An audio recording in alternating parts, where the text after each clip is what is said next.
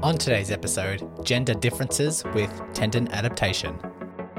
Welcome to the podcast helping you overcome your proximal hamstring tendinopathy. This podcast is designed to help you understand this condition, learn the most effective evidence based treatments, and of course, bust the widespread misconceptions. My name is Brody Sharp. I'm an online physiotherapist, recreational athlete, creator of the Run Smarter series, and a chronic proximal hamstring tendinopathy battler. Whether you are an athlete or not, this podcast will educate and empower you in taking the right steps to overcome this horrible condition. So let's give you the right knowledge along with practical takeaways in today's lesson.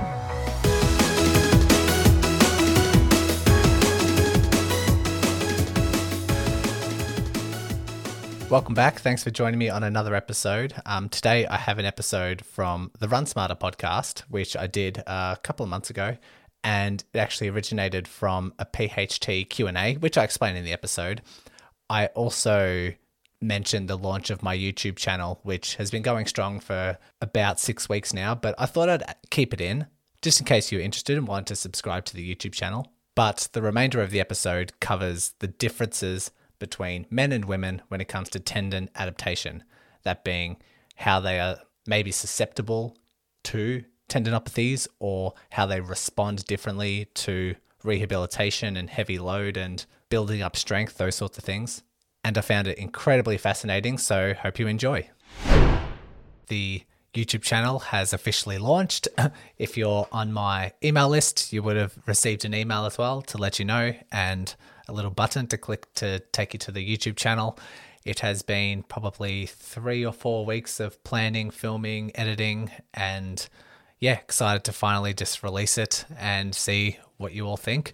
Um, I've never been huge onto YouTube. I've used it as like a search engine um, for if I've, you know, have some, for example, like audio equipment or audio setup and just anything really. If I need to fix something in my house, I'll usually just quickly YouTube something. Um, and never really like subscribe to any channels. But now, since starting my own YouTube channel, I decided over the last couple of weeks to subscribe to a few channels and sort of get an idea of what I like that they do and what sort of ideas of what I can do for my channels in terms of how to talk, how to display things, how to show things, um, what they do in the intros, in the outros, and I'm actually really enjoying YouTube. I've I've subscribed to a few physio ones, a few running ones, a few kind of like entertainment ones, and just subscribing to the channel and getting notifications of when a new video is launched on their channel and giving it a watch, putting it at two times speed, just having a look at what they have to say. Yeah, I'm actually really enjoying it. So um, it's been a new I guess, avenue and opened my eyes to a new way to use YouTube. And hopefully, you guys find the same. I know, obviously, a lot of you will be purely podcast specific, um, but maybe make the leap across. Maybe you are already onto YouTube and really enjoy it. So take a chance, have a look at a couple of my videos. And if you do enjoy it, then hit subscribe, get notified when new episodes come out obviously, if you like the content of the podcast, you're going to love the content of the YouTube channel. um, the current videos that I have, I put a list on social media, um, mainly around running technique to start with. I'll see if I can find it again, just scrolling down through my feed. So there is three cadence videos, one around um, what is good running cadence, two is around should cadence change with running speed, three, how to increase your running cadence, Sorry, there's a fourth one here as well. Um, will increasing your cadence reduce your risk of injury? Or if you are injured, will increasing your cadence help with that as well? Um, then I decided to do three more videos around running technique. Reviewed a paper by Chris Bramah to show five traits that runners might elicit that may increase their risk of injury, talking about crossover step widths, talking about heel strike versus forefoot striking, and if it's okay, does it cause injuries? Does it hinder performance? those sorts of things. Um, so I thought those, I thought having about seven or eight videos before actually releasing the channel was a good idea, so you could get a better, um, better idea if you like the channel, if it's something that you want to see more of, and then hit subscribe if you like what you see so far. And I will have the idea to release, you know, injury specific stuff to, to show you things, um, show you rehab exercises, show you about certain like taping or pain locations. It's it's almost um, freeing in a way that I can actually show you things now rather than just tell you things. And yeah, uh, I'd like to hear what what you want to see on the YouTube channel as well. Like I said, if you follow me on social media, I did have the um, question in there on the post if you want to submit any ideas or any if you have any ideas for future YouTube videos, uh, let me know because then I'll just gather all those ideas and start putting together some, start categorizing them a little bit.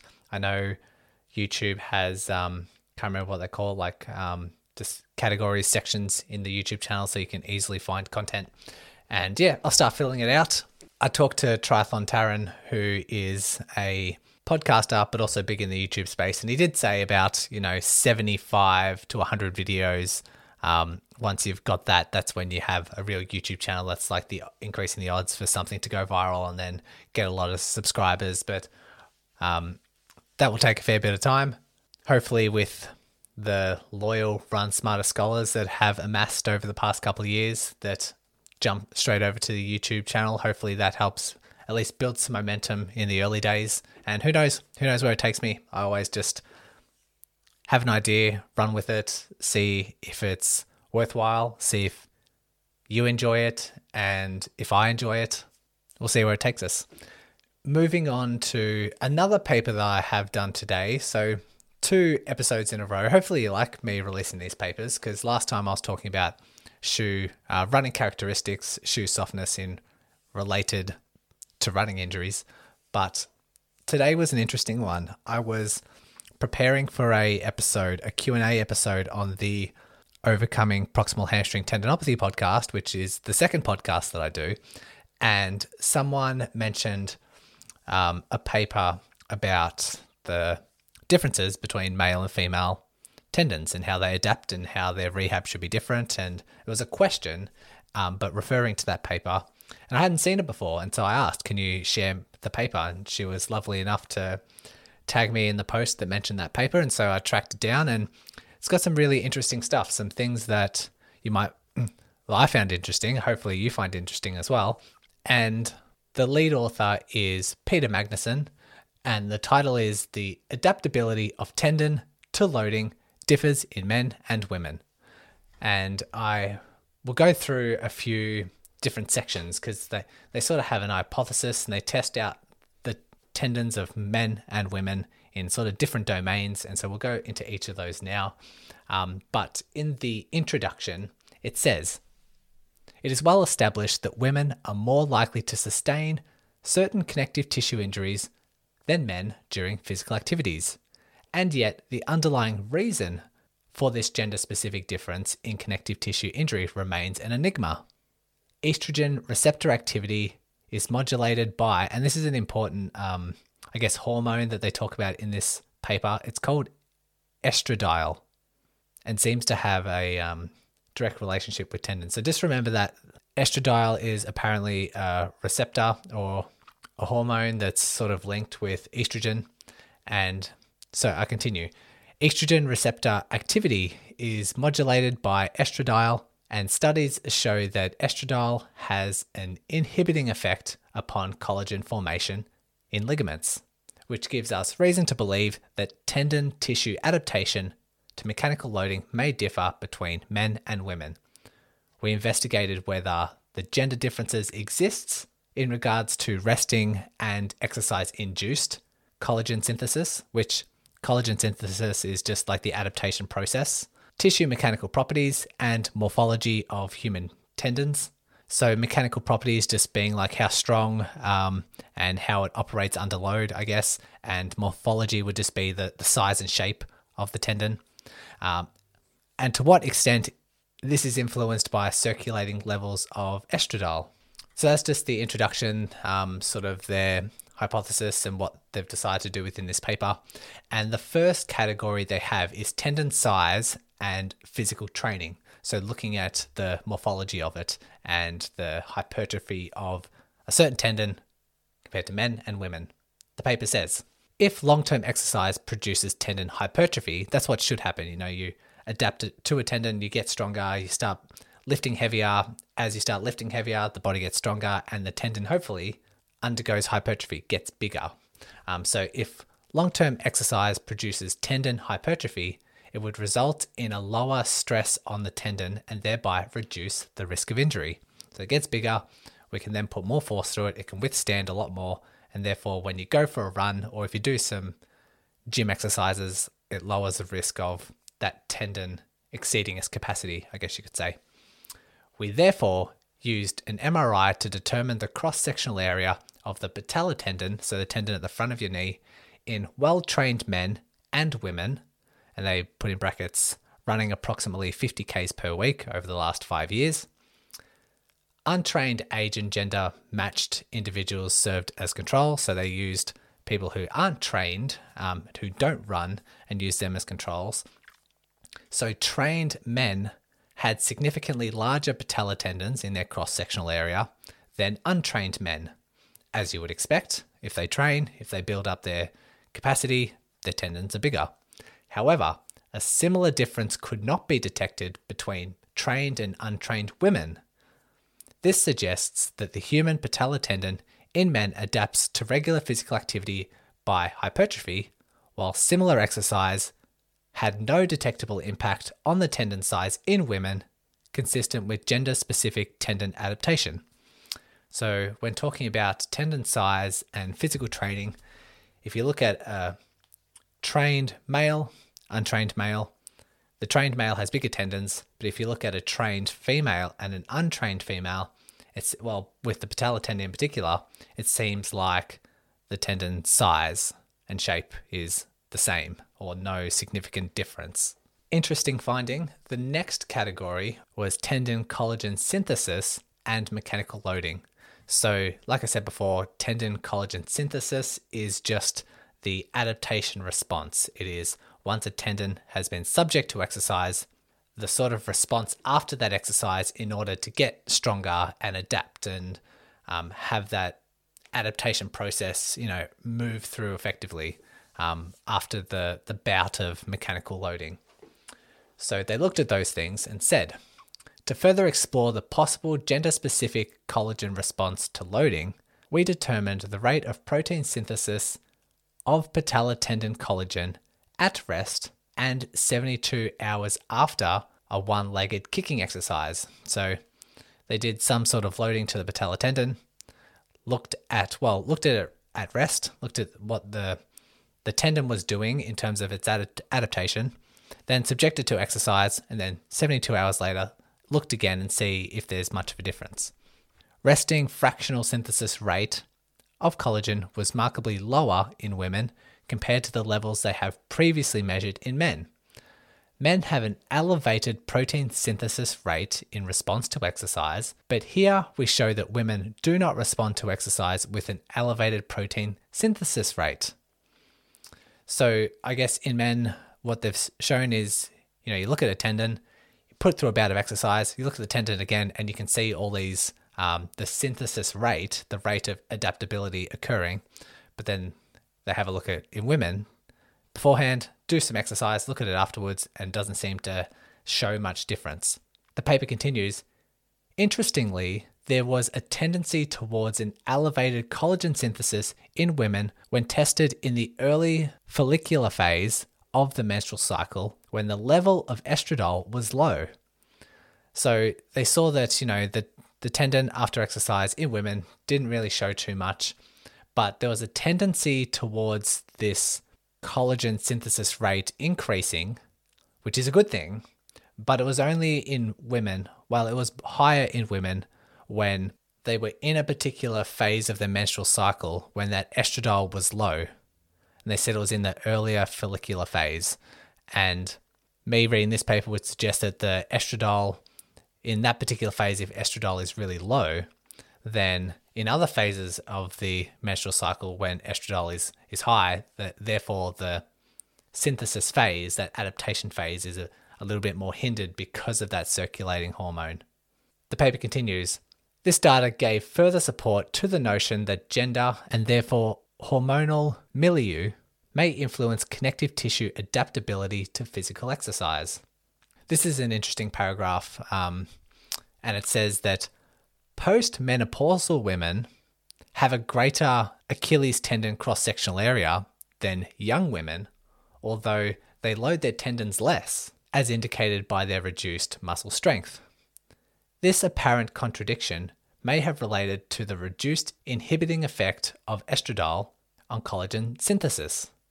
So, for those who are postmenopausal and don't have high levels of estradiol, even though they're not loading their tendons as much as they did premenopausal, their tendons are looking bigger with more cross sectional area.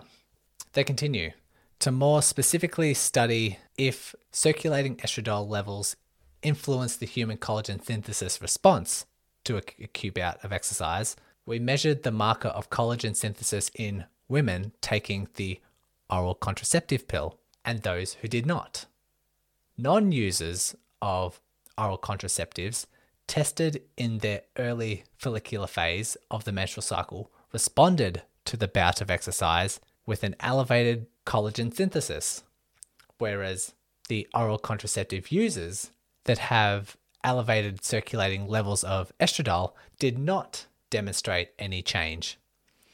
So it does seem that whether, you know, if you are postmenopausal and don't have this high circulating estradiol, or if you are taking oral contraceptives and therefore have a decreased estradiol levels, then the collagen synthesis would be larger. So interesting to find that's not just age, but also medication that you're taking. This data extends the notion that estradiol can influence collagen metabolism by reducing the acute exercise induced response of collagen synthesis. So, so far we've looked at tendon size to physical activity. We've looked at this collagen adaptation phase after mechanical loading. The third and final thing that they looked at was mechanical properties of the human tendon. So, looking at what physical properties, um, strain, strength the tendon has. They say to explore if the observed gender specific differences in collagen synthesis and hypertrophy also meant that there were differences in tissue strength, we formulated mechanical testing of single isolated collagen fascicles obtained during elective surgery. So they put in brackets here anterior cruciate ligament reconstruction. So during an ACL reconstruction, it seems like they took um, the anterior portion of the patellar tendon of young men and women. They looked at the collagen fascicles and they said that the fascicles were approximately 330, whatever that unit of measurement is. Um, so it seems like the fascicles were the same kind of diameter or same size, um, and they were used in a mechanical rig. So they just put them under stretch or under strain tension. Collagen fascicles from men reached greater ultimate strength than those from women. These results suggest that in addition to gender specific differences in tendon collagen metabolism, there is also differences in the mechanical properties of the tendon fascicles. The extracellular component responsible for the distinction in mechanical properties remains unknown, but differences in the collagen diameter within the human tendon may leave it to be more susceptible to injury and is likely and is therefore a likely explanation. So um, it seems like the fascicle itself was the same sort of diameter, but and then they put it under strain and saw that men have a more ultimate stress than women. But um, interesting finding. So they say in conclusion, habitual training resulted in a larger patellar tendon in men, but not women. Following an acute bout of exercise, men had an elevated tendon collagen synthesis rate compared to women. Moreover, circulating estrogen inhibited the acute exercise related increase in tendon collagen synthesis. Finally, the mechanical strength of isolated collagen fascicles from men surpassed that of women. Collectively, this data shows that women have a lower rate of new connective tissue formation in tendon tissue, respond less to mechanical loading, and have a lower mechanical strength which may leave the tissue more susceptible to injury. Okay, so to finish this paper, um, I thought of coming up with a few final takeaways or my interpretation or advice after reading this particular paper. Number one, definitely consider these differences, uh, especially when you're comparing yourself to others, comparing yourself to other athletes, um, male, not only just to male to female, but oral contraceptive versus non oral contraceptive versus premenopausal, postmenopausal, phases of your menstrual cycle, all these sorts of things need to be considered when you're trying or if you decide to compare yourself to others. If you are running in a training group and everyone's sort of training the same, if you're with a group of people, um, say work colleagues, and they're all preparing for a marathon, or if you are injured um, and you're looking for answers, if someone has a tendon injury and you're looking for advice and someone says, "Oh, I did this to rehab my tendon. This really worked," and doesn't necessarily work for you and you're trying to wonder why. All these differences play a huge factor and this is only considering male versus female. There's so many other differences of why tendon adaptation would respond differently to one versus another. So always just consider that. The next point I have is just to consider a more conservative build up with your strength training or with your running volumes if you are susceptible to a soft tissue or tendon injuries. Um, I guess when I wrote this down, it's like, I guess it doesn't matter if you're male or female anyway, but I guess highlighting this for females as a reason why you should be more conservative. Um, if you have noticed in the past, in the last, you know, 12 to 24 months, you have had several tendon issues or tendon injuries or struggling to rehab from a tendon issue, you just need to consider that a more gradual strength training program, a more gradual build up to prepare for a race, or a more gradual build up in your rehab may need to be considered based on what this paper has shown. Start for most people between 10 and 15% of a ramp up per week. For those who are not injured, if you have a race to prepare for and your goal is to sort of build up your running volumes, generally start between 10 and 15%.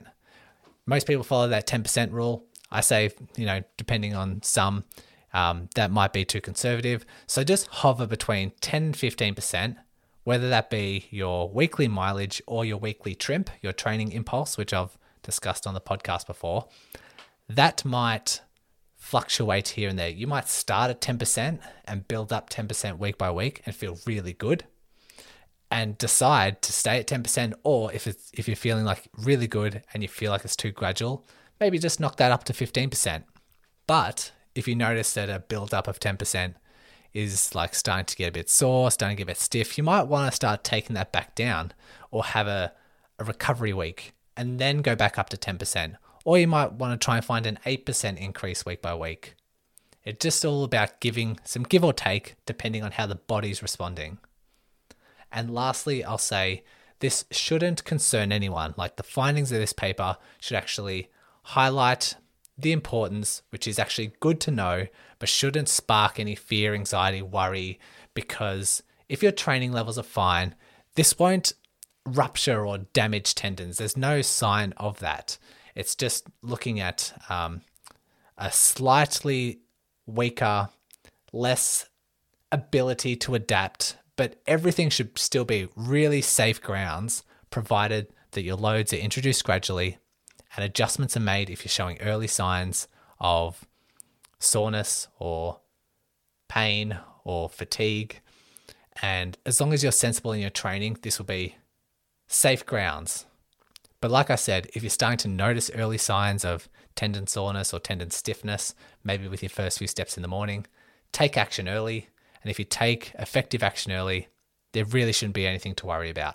That's all I have today. You can um, now go check out the YouTube channel. You can go subscribe. I'll leave a link in the show notes. But on the YouTube search bar, you can search Run Smarter with Brody Sharp and should be right there. Hit subscribe and looking forward to seeing what the the next journey is. Thanks once again for listening and taking control of your rehab. If you are a runner and love learning through the podcast format, then go ahead and check out the Run Smarter podcast, hosted by me. I'll include the link along with all the other links mentioned today in the show notes. So open up your device, click on the show description, and all the links will be there waiting for you. Congratulations on paving your way forward towards an empowering, pain free future. And remember, knowledge is power.